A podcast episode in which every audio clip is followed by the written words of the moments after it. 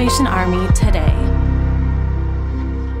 According to the Coalition for the Homeless, in New York City, the homeless population is 67% higher than a decade ago, while the number of homeless single adults is 142% higher. The Briarwood Family Residence is a Salvation Army shelter located in Jamaica, New York, that offers support to individuals and families experiencing homelessness. The primary goal for anyone entering Briarwood is to return back to the community independently by being able to sustain themselves in a healthy way. The program team is intentional about creating a safe and fun environment for the children while their parents focus on next steps in their journey. Every family is referred to Care for the Homeless, which is on site two days a week, giving COVID assistance and information.